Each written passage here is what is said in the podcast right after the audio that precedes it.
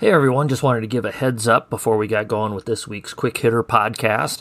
Uh, a couple of, of, of, things about uh, this week's Quick Hitter. Uh, we only had two guests on there. Uh, two big reasons for that. Number one, uh, the smaller reason, uh, and this happens from time to time. thought I had a couple people lined up, fell through. Uh, just you know stuff like that happens. Life gets in the way and I, and I get that. Uh, second biggest reason is i was pretty preoccupied with getting our coaches clinic off the ground and all the way through this weekend. And it went really really well yesterday. I'm recording this sunday night at about 10 o'clock. Uh, speakers were really really good. Uh, the information cover were was really really good. The breakout sessions were really good. Uh, conversation was was great. Uh, and i think everybody that attended had a really really good experience.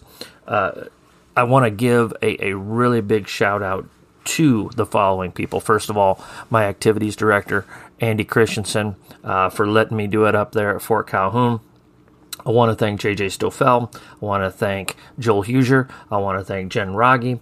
I want to thank Adam Stolzer for pinch hitting, pitch hitting at uh, 36 hours before we got going. And I want to thank Drew Olson uh, from Concordia University for coming out. Also, want to thank uh, Nate Wall. I want to thank Sarah Goodwin, and I want to thank Dexter Goodner for uh, leading the uh, discussion groups and all of that. It was it was a really really terrific day. Uh, I do want the listeners to know that if you were not able to make it, I'm going to be editing the videos. We recorded everything that was done in the gymnasium. We didn't record anything with the small group discussions, but we did record everything that was in the gymnasium. And the plan is to spend this week uh, getting those edited and getting those ready for public consumption.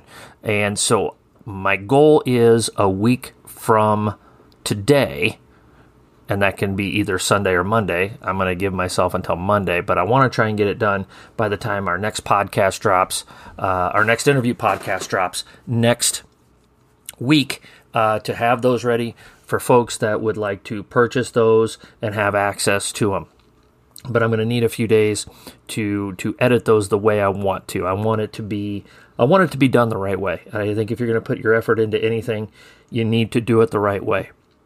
So uh, give me a few days to get that taken care of, and uh, hopefully we have that ready to go. Like I said, uh, in about a week or so. And and just uh, reach out to me at a pen and a napkin at gmail.com or uh, direct message me if you are interested in taking a look at one or all of the presentations that we had. Uh, JJ did uh, baseline, sideline, late game situations, out of bounds plays, all this other stuff. Coach Huser did a great job with shooting, shooting fundamentals, shooting drills. Uh, Coach Rogge did some stuff with uh, defense and shell drill and rebounding and uh, and a lot of things there. I talked about offensive fundamentals, uh, uh, you know, systematic stuff, and I talked some feeder team and youth stuff in that uh, in that area. And then uh, Coach Olson talked about his full court pressure defensive scheme and what he does. And then uh, Coach Stolzer talked about his Longhorn offensive system uh, that he's used uh, to score a lot of points. So, coaches, I encourage you to check it out. We've got two great guests on this week's quick hitter, though. There's only two of them, but they're really, really good. Uh, one of our deepest dives when it came to analytics and really breaking down the game. Uh, you're going to hear a lot of great terminology and a lot of good stuff here with Kelly Kielsmeier, the associate head coach at Quincy University out of Illinois, and then Chris Oliver from Basketball Immersion. So I hope you enjoy the podcast. Have a great one.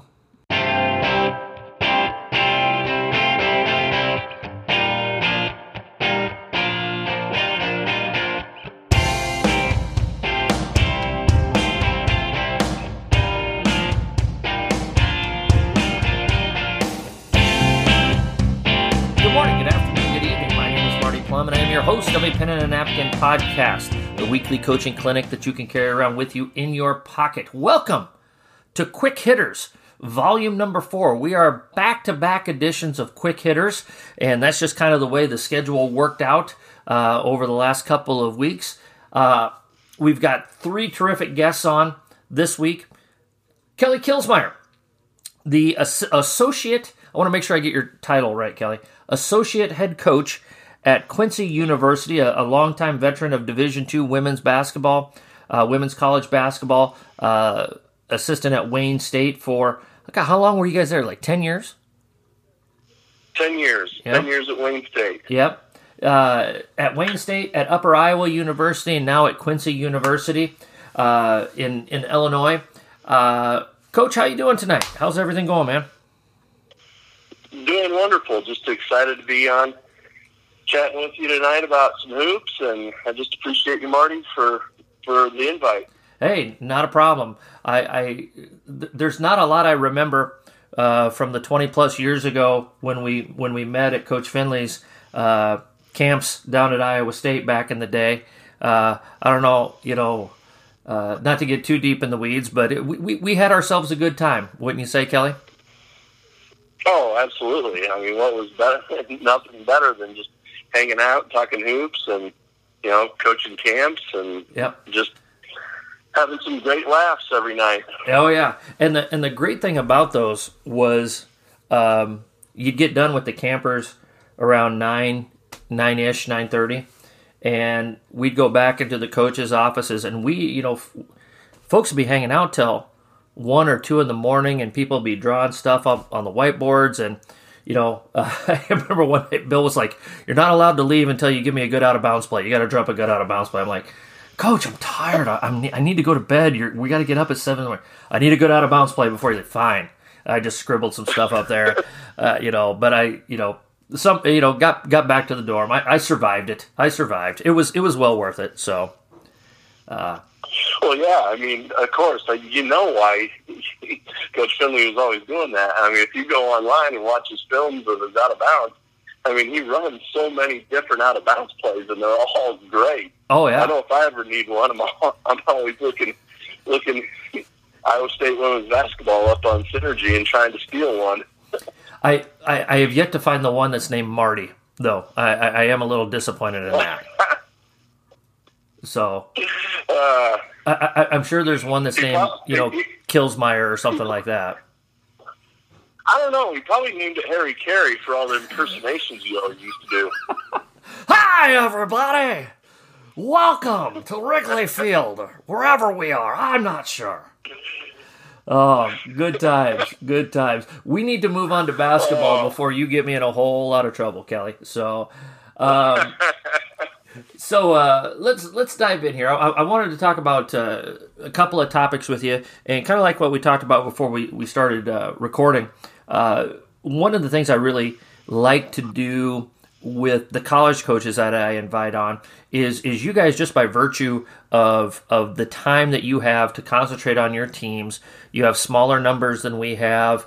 Uh, now, I mean, there, there's there's pluses and minuses to all these stuff uh, between high school coaches and college coaches. I'm not I'm not saying that one's better or one's worse, but uh, you guys look you know live in a in a diff in a bit of a different world than we do as high school coaches because you guys uh, have more time to to watch film throughout the day to prepare for opponents to to really break stuff down you know your you know your tech is is is more probably broken down. Uh, you know you have folks around you, you, your support staff is you know usually uh, bigger than ours. Um, so i wanted to talk to you about you know some some offensive stuff some offensive trends that you've seen in the game.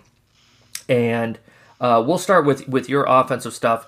And and what have you guys uh, done that that has been what actions have been really successful for you guys and and kind of you know some go-to movements when you need a hoop uh, that that you think is is really hard for other teams to guard. Well, for us, I mean, the, the first thing that we've got to do with our kids is we've got to get the terminology down. Mm-hmm. Uh, a lot of people are going so much positionless, and I've found just over the recent years is first uh, we first thing that we cover is vocabulary. Uh, because you know when you when you're in those huddles and you're in those situations, kids need to know you can't be there and explaining, you know, certain cuts, certain motions, certain things, uh, where you got to get to the trigger spot, the elbow, the just certain situations, and you want to be able to just say that in the huddle without having to draw it up. You Mhm. need to have your kids prepared terminology wise just so they build that basketball knowledge. Because if you're trying to draw stuff up in the huddle and explain to it, they may not know it, they may not understand it. So, you know, it, it really starts in practice for us to have them prepared moving forward just in all aspects. You know, if if the ball goes inside, you know, where they where they doubling from, where they digging from. Uh, you'd be surprised at how many a lot of kids that we're bringing at, and I've had this numerous conversations with even Division One head coaches and other D two coaches. A lot of kids like because there's not much of a post game anymore. When that ball goes inside, you know, somebody leaves the person who threw the ball in there to go. Kids don't know that that's a dig, and then it needs to come right back out. Mm-hmm. As to where if a double, a double's coming from the backside Mm-hmm. uh, you know, they don't they don't know the terminology of like when people are icing ball screens or you know, a lot of teams nowadays defensively they're locking left and instead of doing a defensive slide they're turning and running. Mm-hmm. So, you know, we try to get a lot of this terminology in our players right away. So we could say, hey, you know, they're going to be locking left. There's probably going to be, you know, if they go off this and they push you over the screen to the left, they're probably going to switch it. Mhm. You know, we've got to look for the slip down under uh, and try to get it out of your hands pretty quick once soon as you come off that. Because if they're going to switch on there, there's going to be that little slip area to where we can get get you down into the short corner. So, you know, for us, I know I kind of went through that pretty quick, but Well, real you know, quick, for us, it's just a, just learning that terminology. Yeah, how do you, how do you teach that? Uh, uh, do you have a, a a player binder with that vocabulary in there? Is it uh, you know you know know this by practice day one, or is it every day we're going to introduce one or two uh, terms here and, and situations uh, that you're walking through with the kids, or you showing it on film, or is it just a little bit of everything? I mean, how do you guys teach that next level terminology to your players? Well, and some of it is is we do have binders, and some of us have you know the higher up, and you get more technology, you can get into stuff to where kids can have their entire playbook Mhm. basically on their phones. Yeah. Uh, you know, I know there's some coaches uh, use like Google Drives with their teams. Mm-hmm. So like, you know, Google Sheets, Google Google spreadsheets, Yep. all of that. Yep. So the kids always have access to all of that stuff. And then you could, as coaches, you could pull, put stuff in there. But for us, you know, I, I believe journaling, having your kids journal, having you, you know, talking about stuff because when you're going and you're preparing for games, everybody's going to do things a little bit different because all of us coaches feel like we have the best philosophy in the world and we know what's best and how it works. So, Yeah, you know, absolutely. it's always going to change a little bit. So, for us, what I like to do is just just keep it simple. You know, the old the old fashioned just you know when you're in fifth grade and you're learning how to spell and everything was just written out and just had a little definition. hmm You know, just Yep. put it right there. And then once you get to the chords, you know, I try to teach it not only on the dry erase board, but I also try to teach it on the court because some of the kids that you get there, you really have to understand how kids learn. Mhm. You know, some kids you could just sit there and you can look at them face to face and they're just they're going to understand what you're saying. Mhm. But some kids need to see it drawn up on a whiteboard before they actually get to the court. And then once they go to the court and start getting more hands on, they're going to start to develop that. Mhm. But you know, you know, kind of going along with that terminology is you have to preach communication hmm because you can't just assume that each each other knows. You have to know the obvious. Yeah. So And, and if they don't know it, hopefully you could communicate it. Your communication has a level where, hey, I might not know exactly what I'm what I'm supposed to do, but I'm listening to my teammate and they steer me in the right direction to, to overcome that. Especially when you're dealing probably with your with your first year kids. yeah, and it's amazing once your kids start to not learn that terminology, how much they start to use it in the huddles. Because like you know, when dead ball situations, I don't know if you want your teams huddling up or or if you preach that. I know we always try to preach that that you know, hey, if they're seeing adjustments on the court, you know, even like free throws, any dead ball situation, they can huddle up and use that terminology and instantly, instantly know how to make that adjustment. And mm-hmm. you know, for me, for me being the associate head or something like that, I can, you know, with the five that are on the court, because we need to try to save our timeouts as much as possible. Yep. Especially towards the end of the game because we can advance the ball. Yeah. Well, I don't want to burn timeouts. So we will, I'll be having these discussions with people on the bench and they're going to understand. So when we put somebody in and we pull somebody else out, I can have that conversation with them quick or the person that just came off the bench can go in and relay that and communicate it and make it stronger. Yeah. Yeah. So, um, let's get back to that original question that I threw at you there. Uh, you know, you're, you know, what are what have been the the actions or the uh, the the specials or that type of stuff that that you've really found? Uh, I mean, you've had thousands of reps with with this at a, at a very high level. Um, what what what have you? What's your kind of go to stuff that that that has been successful for you, or when you're guarding other teams? It's like, oh man, that that action is just so hard for us to guard. Um, you know, and I, and I know you're a zone guy, and we'll get to your zone stuff here in just a just a minute. My next question, but uh, what's worked for you? Well, for us, a lot of it is is we're all trying to get movement going to the basket. Mm-hmm. So, like if if our point guard is coming up, bringing it up, and she's got a person on the wing, and we've got a person that's basically trailing, we can sometimes try to get that trailing person coming up and basically do a shallow rub screen, mm-hmm. and then that point guard can hit that gap hard mm-hmm. because if it's basically it's somewhat of a moving screen, but it's not because she's moving, and it's not it's not a legal pick, but it's just because all you're trying to do is get that defender to freeze yep. a little bit. And if she frees, then that ball person can go right underneath or go right under it, and now you've got that weave action. Mm-hmm. So we can hit into that gap really hard right away and look to create. And the same thing is, is if the point guard's still coming up on the side and she's got a person that's ahead of her on the wing, they can instantly pivot and do that shallow cut this way and now you've got that baseline drive with all the shooters on the backside.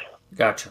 So we're always trying to create options or mismatches because whenever we're calling plays or running sets, it's not for the player to score, but it's for the player to create offense. Mm-hmm. Sometimes it's for the player to just go and score it. Sometimes it's to set up. Mm-hmm. You know.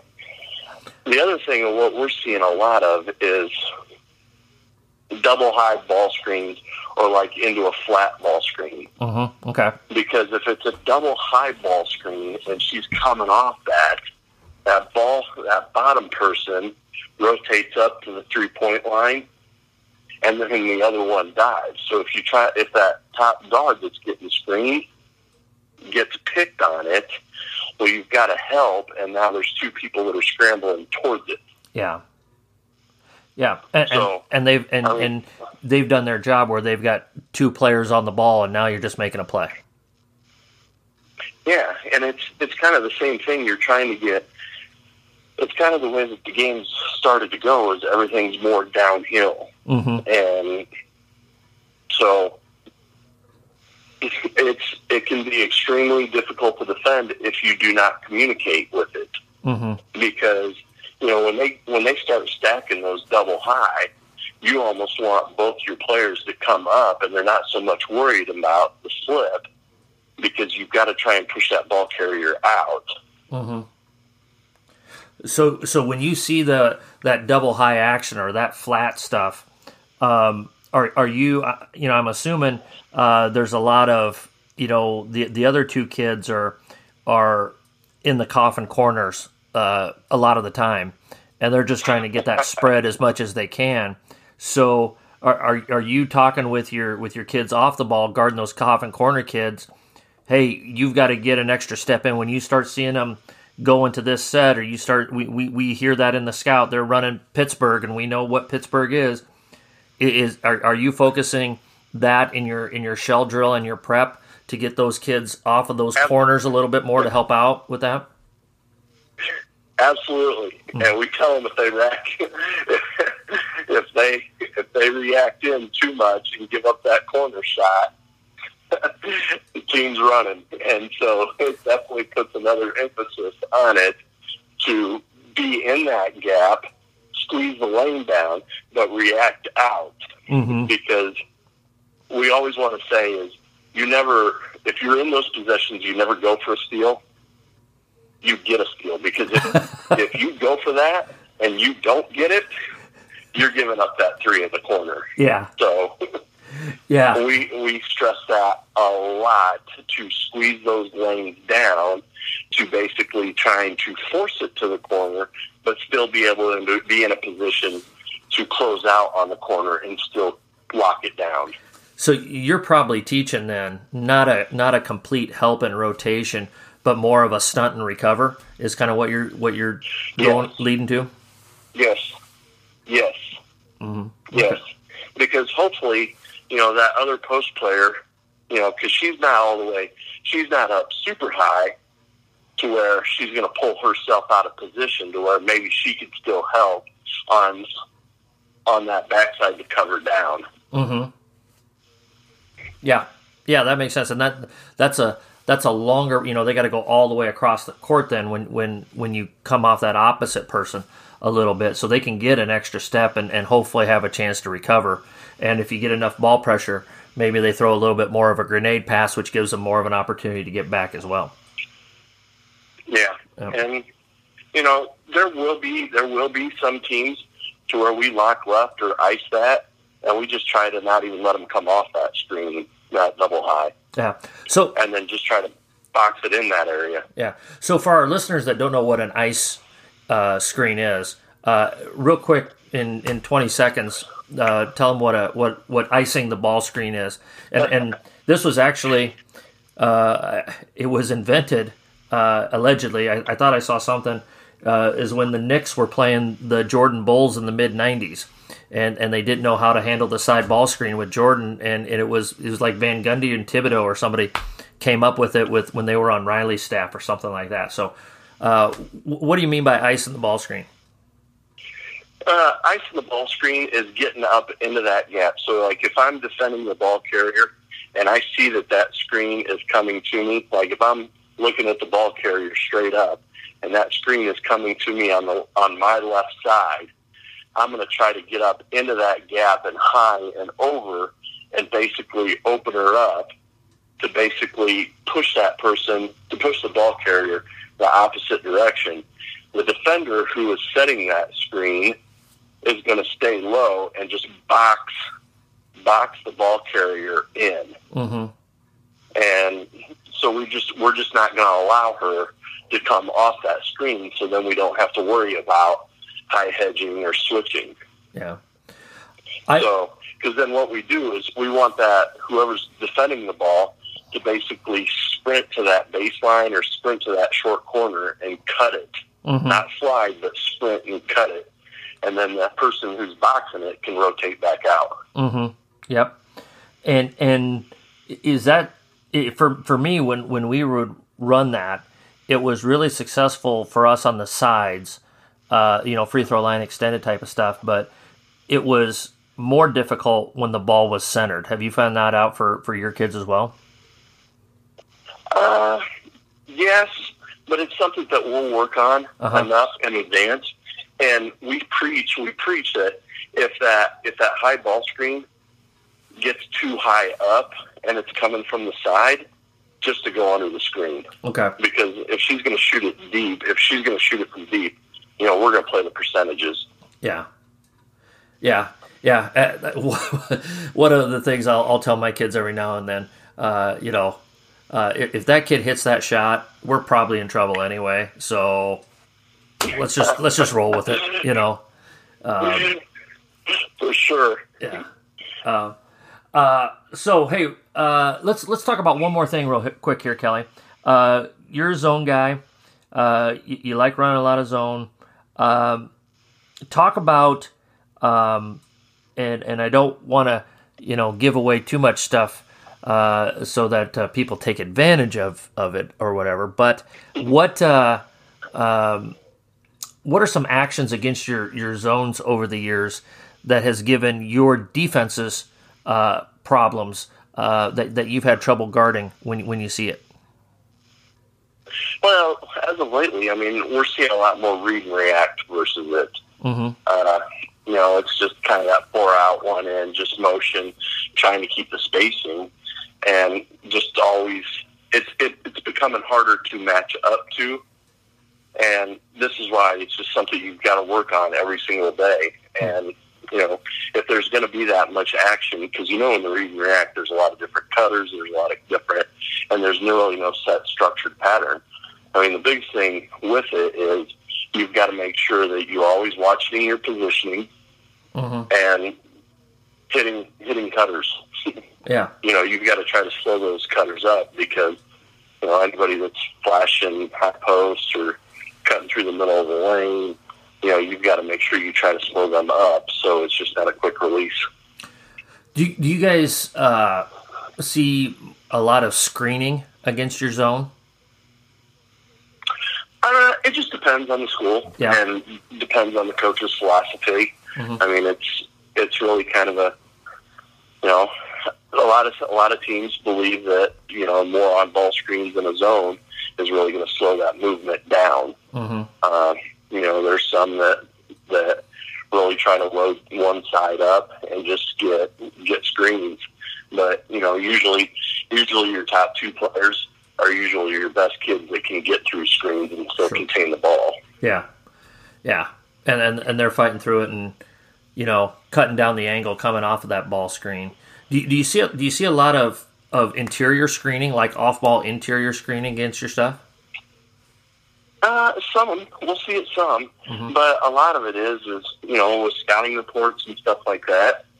You know, you can you can usually see by formations and stuff like that that you know what they're looking for. Mm-hmm. And you know, obviously, when somebody throws something new at you, you know you may give it up once, but more than likely your kids kids can lock it down on a second time. Yeah. What did uh what what what uh President W. Bush say? Fool me once, shame on shame on me. Fool. Just don't try to fool me. All right. You know. Yeah. Yeah. yeah. So that, that, that's wise words from our 43rd president of the United States. So, um, anything else, Kelly? Anything else you want to throw out there? No, I just appreciate you having me on tonight, and it's, I've really enjoyed it a lot. Yeah, thanks so much for coming on. Uh, sorry we had a delay uh, for 24 hours here, but uh, uh when the 17 year old daughter wants to watch Pride and Prejudice, uh, for her birthday. You, you you watch Pride and Prejudice for her birthday. So it, it was it was Absolutely. better than what I thought it was going to be too. So. well, good. Maybe I have to watch it now. uh, we watched the just just point of reference. Uh, it was the Keira Knightley version from like 2003, I think, or something around there. So, um, you know, in the next few days, why don't you rent that, or or if you want to pick up the DVD, buy it and give me a call and we'll compare notes on, on plot and performance and all that other stuff. How about that? Sounds good. That'll work. all right. Kelly Kielsmeier, uh, associate head coach at Quincy University. Want to thank him for coming on the pod. Uh, coach, thanks again, man. Appreciate it. Yeah, appreciate it. Have a good one. Next on our Quick Hitters podcast, I am really, really excited to have Chris Oliver from Basketball Immersion on the podcast here this afternoon. Uh, Coach, thanks for finding some time here for me. Uh, we're on a little bit of a time crunch. I'm on my lunch break right now as we as we tape. But you know what, Coach, I'm willing to give up my lunch to have you on the podcast. So it's greatly appreciated. Uh, honored to be here and honored to talk, talk basketball and grateful for those opportunities whenever they happen. Marty, thanks for having me. No problem. So Uh, like I talked about before we started recording here, you have the unique perspective where uh, you're not tied down to uh, just a team. Uh, you're you're taking the thirty thousand foot view of of everybody's stuff and, and evaluating things and, and not having as as much of a myopic point of view as a guy like me may have from time to time. Where well, will this fit my team or or whatever? So I'm really excited to delve in on a few things with that. Um, wanted to start with this. Um, you're a big tape guy. Uh, you're watching a lot of film from a lot of different places, uh, whether it's domestically or internationally. Um, over the last two, three, four years, uh, what are some of the actions on offense that you have seen that are kind of the new wave into the game? The the stuff that it seems like teams are having the most difficulty to to guard. Well, I mean, that's it's, first of all, I think you're the first podcast I've ever been on that has used the word myopic. So uh, I, I, know immediately that uh, it's going to be a fun deep dive. But uh, you know, obviously, so much of that is unique to the level and unique to the to mm-hmm. the country. But I would say there's so many different things that have evolved over the last few years. Like if you're talking about the professional level, uh, Europe or you know the NBA, then you know there's a lot more actions before the actions, and a lot more, I would say, a lot less direct cuts to get to the same place in a sense. Like uh, a lot of flip screens, which traditionally happened in a ball screen situation, but mm-hmm. now you see a cutter coming from an angle where it would appear like they're not going to set a screen, and then they flip and they set, say, a, a stagger or a down screen, pin down type of screen. Mm-hmm. So there's some different things like that that are happening where there's a little bit more creativity in the deception and the masking of actions. Mm-hmm. I would say another one, just to give another hopefully simple example, is what are called grenades at the uh, NBA level, and that is you know different types of handoffs out of the low post area. And okay. uh, you know you run a play to get it to the low post and then there's a handoff out of the low post to be able to again attack from a different angle than traditionally is what is defended. And i think that's really the whole point is they're just trying to be able to get teams to have to account for variables that they didn't have to account to count for say in traditional offensive stuff. It almost sounds like it's a it's a little bit of, and I agree with you on on especially that first point. Uh, it, it almost has a little bit of a of a football type of trend to it, where we're having all a kind of some false motion that you know action one is not really what we're looking for action two is not what we're looking for it's really the the third option that we're running this through here and we're running one and two to get the mismatch or giving getting you to move one direction in order for us to go to the direction we really want to go in is that a is that a is that an accurate statement?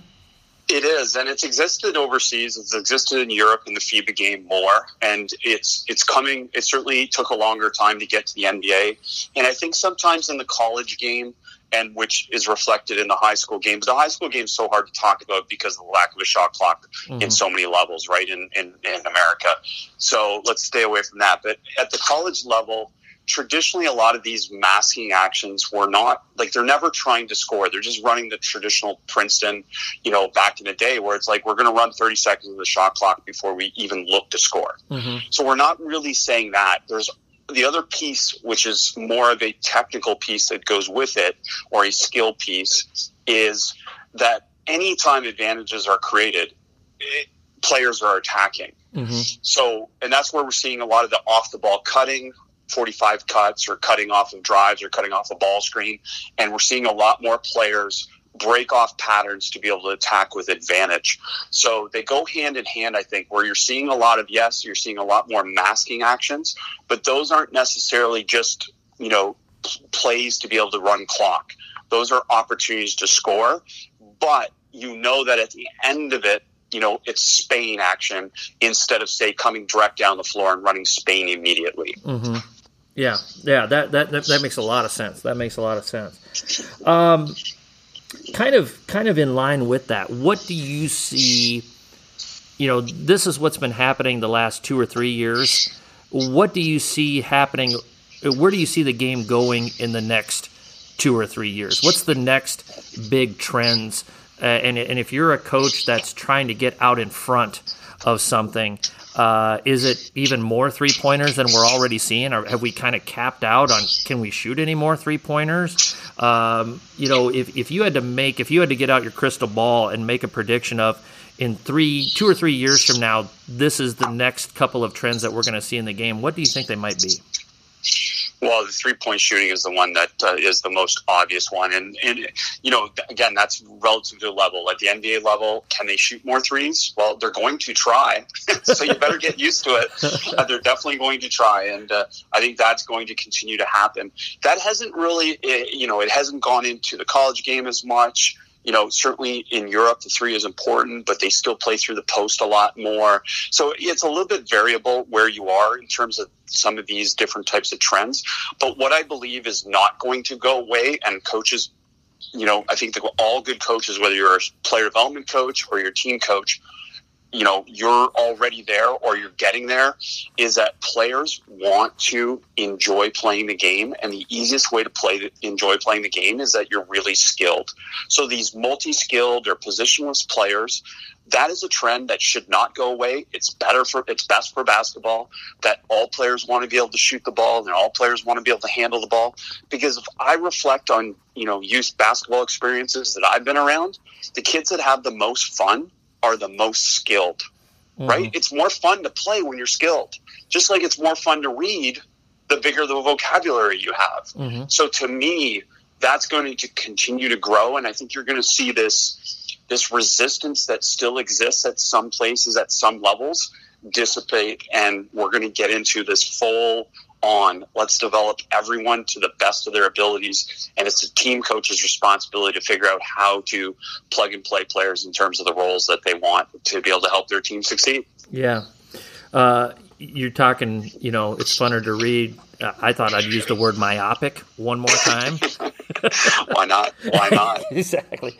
Um, you, you, kind of address this. You know, you're, you're, you're talking about uh, positionless, uh, multi skilled players, and uh, I, I, think this plays into that as well. My next question. Um, you know, you're, you're, talking about that type of ball, uh, much more four and five out, the, the, the old days of the two big posts and the high low game or that type of stuff. It's it's it's harder and harder to find.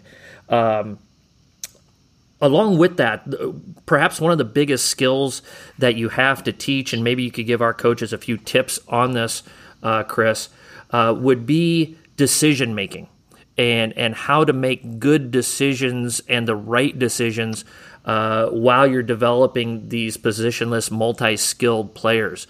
Uh, what tips would you have for our coaches? You know, and and most of the coaches that listen to this are going to be uh, high school uh, area coaches. So so they're they're really at the ground level of teaching kids these skills. Uh, what are some suggestions you have to our coaches for teaching decision making within that positionless, multi skilled players?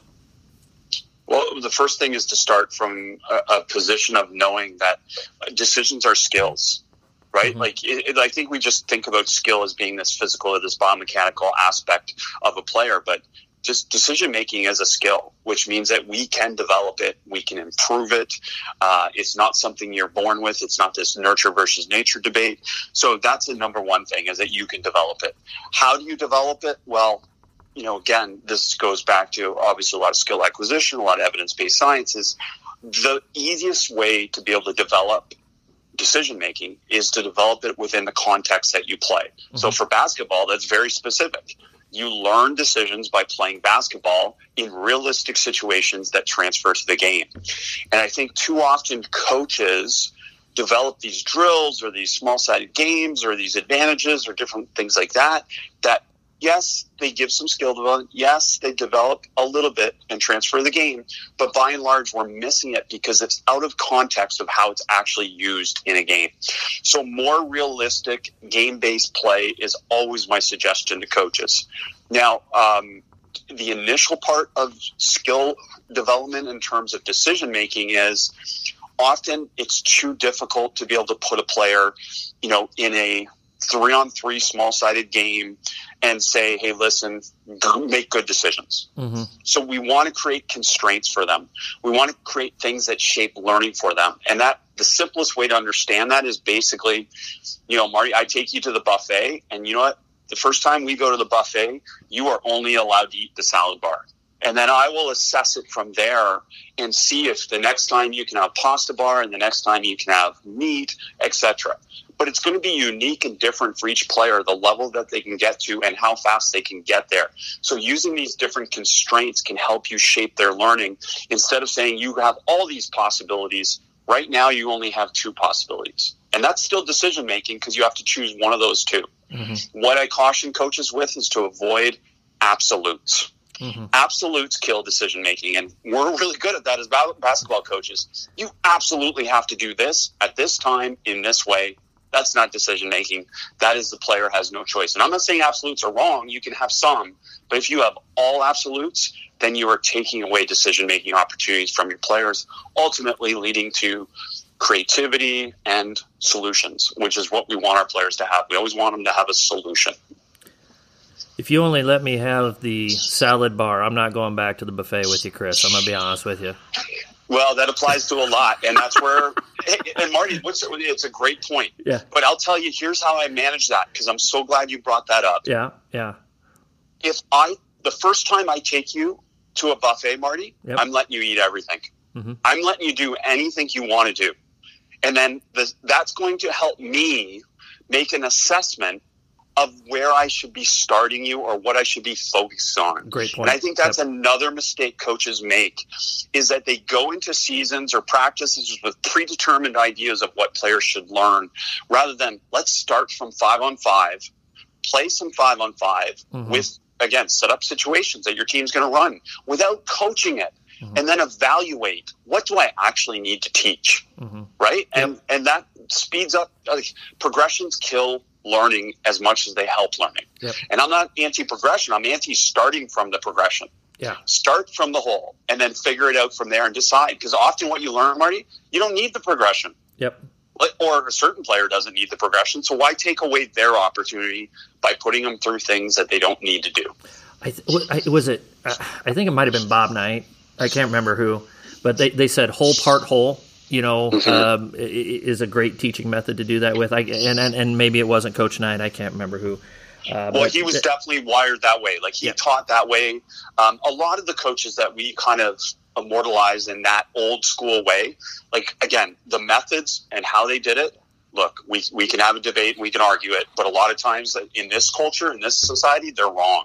Mm-hmm. You just can't coach that way anymore, and you shouldn't be. You shouldn't be allowed to. Yeah. Right. Because it's got to be human dignity and respect above all else. Yeah. However, in terms of just pure tactical and technical practices, they were they were they were not drill based. They were game based practices. Absolutely. Now, it didn't yep. mean they didn't do drills. It didn't mean they didn't break down skills. But by and large, it was always connected back to the game. And I can picture that with the Dick Bennett, with the you know with the Bobby Knight type stuff. They yep. were just great coaches because they always connected it back to the game. Yep.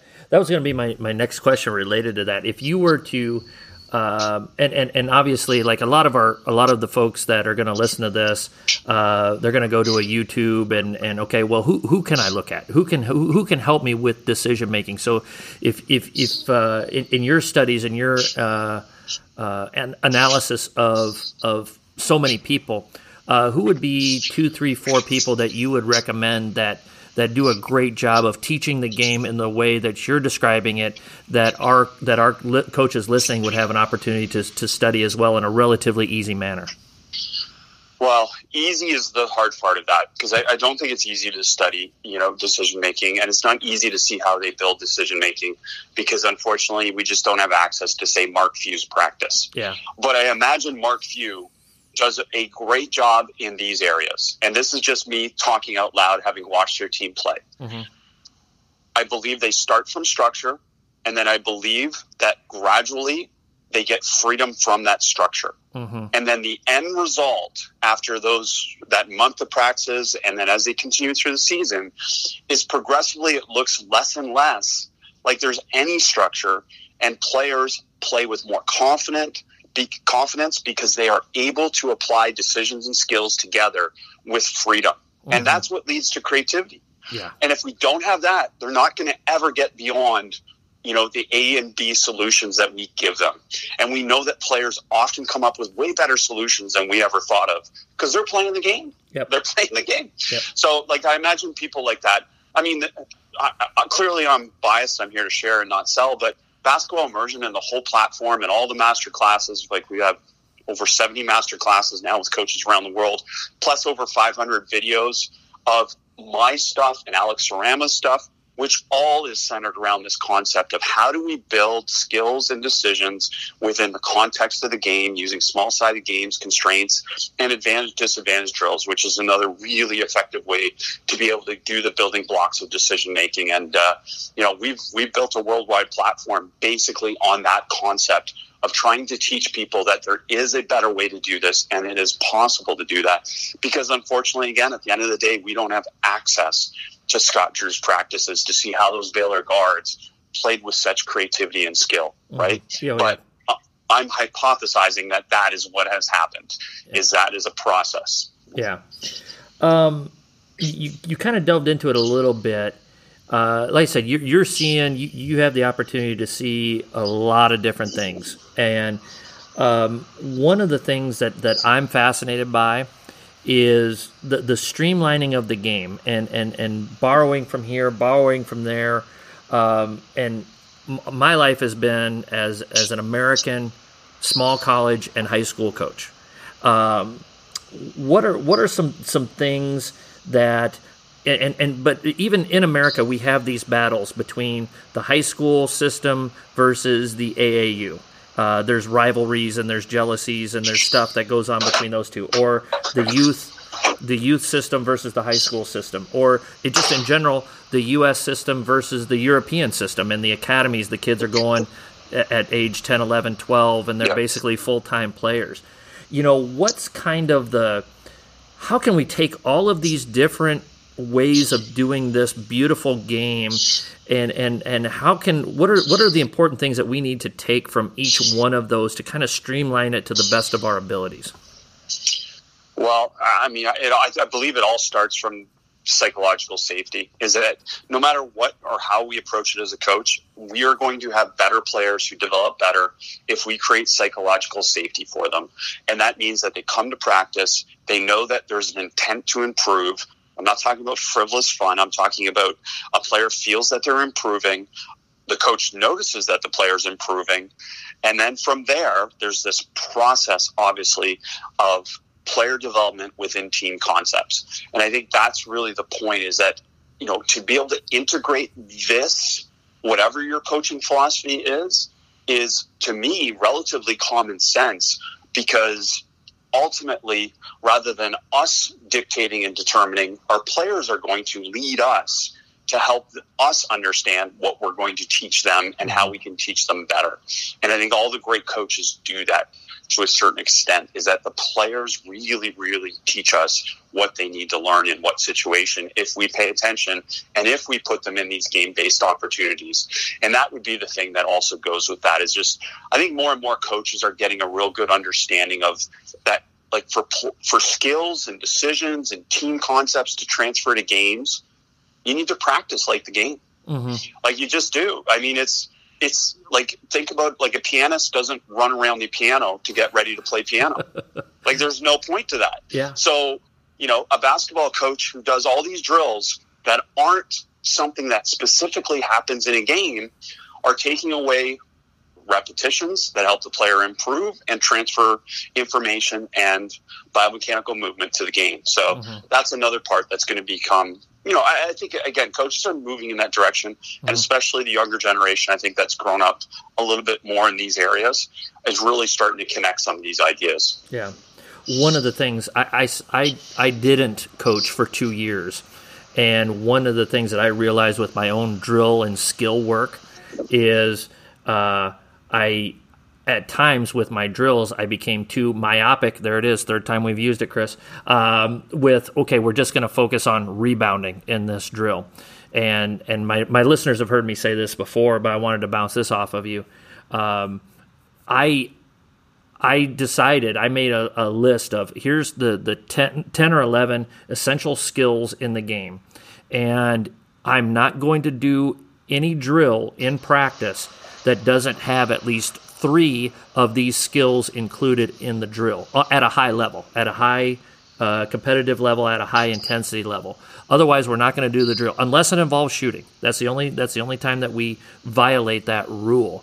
And again, that's one thing I've adjusted within my own philosophy to make it more game like at all times instead of just getting locked in on just this one drill for five to seven minutes. No, we've got to multitask as much as we can because the game is multitask and quick transitions. Is that something that kind of falls in line with what you're talking about as well? Well, yes, 100%. I mean, I call it mixing mm-hmm. uh, because what we know about the retention uh, practice that's necessary for a player to be able to retain what we teach them is that they have to be stimulated through retrieval practice. That means that we ultimately want them, they, they learn best when they're almost forgetting, mm-hmm. right? Like, yeah. the, and then we stimulate them to remember. And mm-hmm. that only happens with what you're talking about. Uh, you know, the official words are more interleaving and different things around that. I just call it mixing because, again, it's like we're going to mix A, B, and C together. As you said, and I love your list idea. I love your idea of that. Like that holds you accountable to know, hey, listen, it's not one isolated thing. Like you cannot develop rebounding as an isolated skill, mm-hmm. in my opinion yep. right? Like it's yep. really not. It's it happens after all these other things happen 1st mm-hmm. So to say you can just isolate that and a player will get better is just not true, because ultimately the decision is more important than the skill when it comes to so many different things. That's not to discount the skill of actually going to say get the ball, but the decision to go get the ball is way more important yep. in a rebound right? And yep. where you go and your angle and all these different things. So you can't train that in isolation. And I agree more, and I want to just support you on that, that shooting is the one skill that can and should be developed in isolation. Uh, you know, but you need to be able to connect it again to the game, and that involves all these different variables where you know it's a decision. You never shoot the ball without a decision. Mm-hmm. So if I pass it to you and you shoot ten shots in a row from the same spot, this block practice, then you're not making any decisions before you shoot. Yep. And again, that has limited value to a player. Yep. Because ultimately, that's not how the game is played. So uh, you're bang on with your concept, and uh, I love that chart idea. Awesome, awesome. Uh, you got time for one more thing here? Of course. All right, awesome. Uh, high school uh, for for our high school coaches. Uh, obviously we don't have as much time as the college and the NBA guys do to look at analytics and that type of thing. I'm I'm always curious when I talk to uh, higher level coaches than high school coaches. One of the things I'm always asking is analytics, and for for us as high school coaches, who in about in about five or six minutes I have to talk about. Uh, the assassination of Martin Luther King Jr. here to some seniors. Uh, so I don't have as much time to break down the film and analyze it and put the math in as as the other guys do. But if you were to pick two or three uh, of the most important base analytical things that we should be looking at at high school coaches to help uh, evaluate our programs and evaluate our teams, in your opinion, what would those be? Well, such a such a great question, and uh, you know, I think for the most part, it just comes back to the original stuff, like the Dean Oliver four factors and all the different things that go from that. Like here, and here's the value of analytics for you as a coach. It's it's ultimately just something that adds credibility to what you want.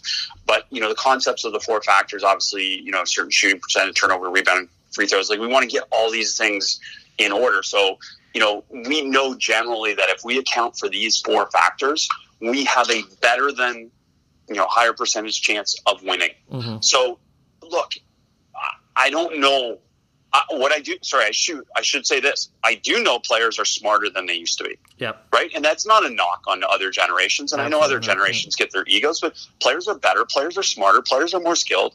Well, look, they have way more resources than you and I ever had. Mm-hmm. Right? Yep. Like they have YouTube, they have more games on, they have more opportunities, they have player development coaches, which I think again are positive. All these things are positive. So maybe back to your other question too. I think the best coaches embrace it all. Mm-hmm. Like I'm not going to get into battles with AU coaches. I'm not going to get in battles with my, you know, with my players' skills trainers. I'm going to embrace them because at the end of the day, what gets a player playing more basketball helps that player, mm-hmm. Right? But yep. they, we make it clear that look, when you come back to the team, we're doing it this way because this is what I feel is in the best interest of the team. Yep. And then that's that's ultimately our job as a coach is to bring them back into those situations to be able to do that. So um, i would probably say the easiest for a high school coach is to be able to do some of these four factor type things. Um, but clearly, there's coaches. There's a lot of high school coaches doing some pretty impressive stuff when it comes to analytics and stats. And, uh, you know, they're the ones that we need to study more. And to be honest, it's part of what I want to try and share more. Some of these coaches, they're doing some pretty simple things, uh, you know, from that level. Oh, terrific, terrific stuff. Chris Oliver from Basketball Immersion. Chris, thanks so much for your time uh, this afternoon. It's greatly appreciated. Uh, this has been a terrific 25 minute conversation that we've been able to, to record here. So thanks so much. I really appreciate it. Well, I appreciate it, and thank you for doing your part to be help grow this game and share this game. Yep, you bet. Thanks, Chris.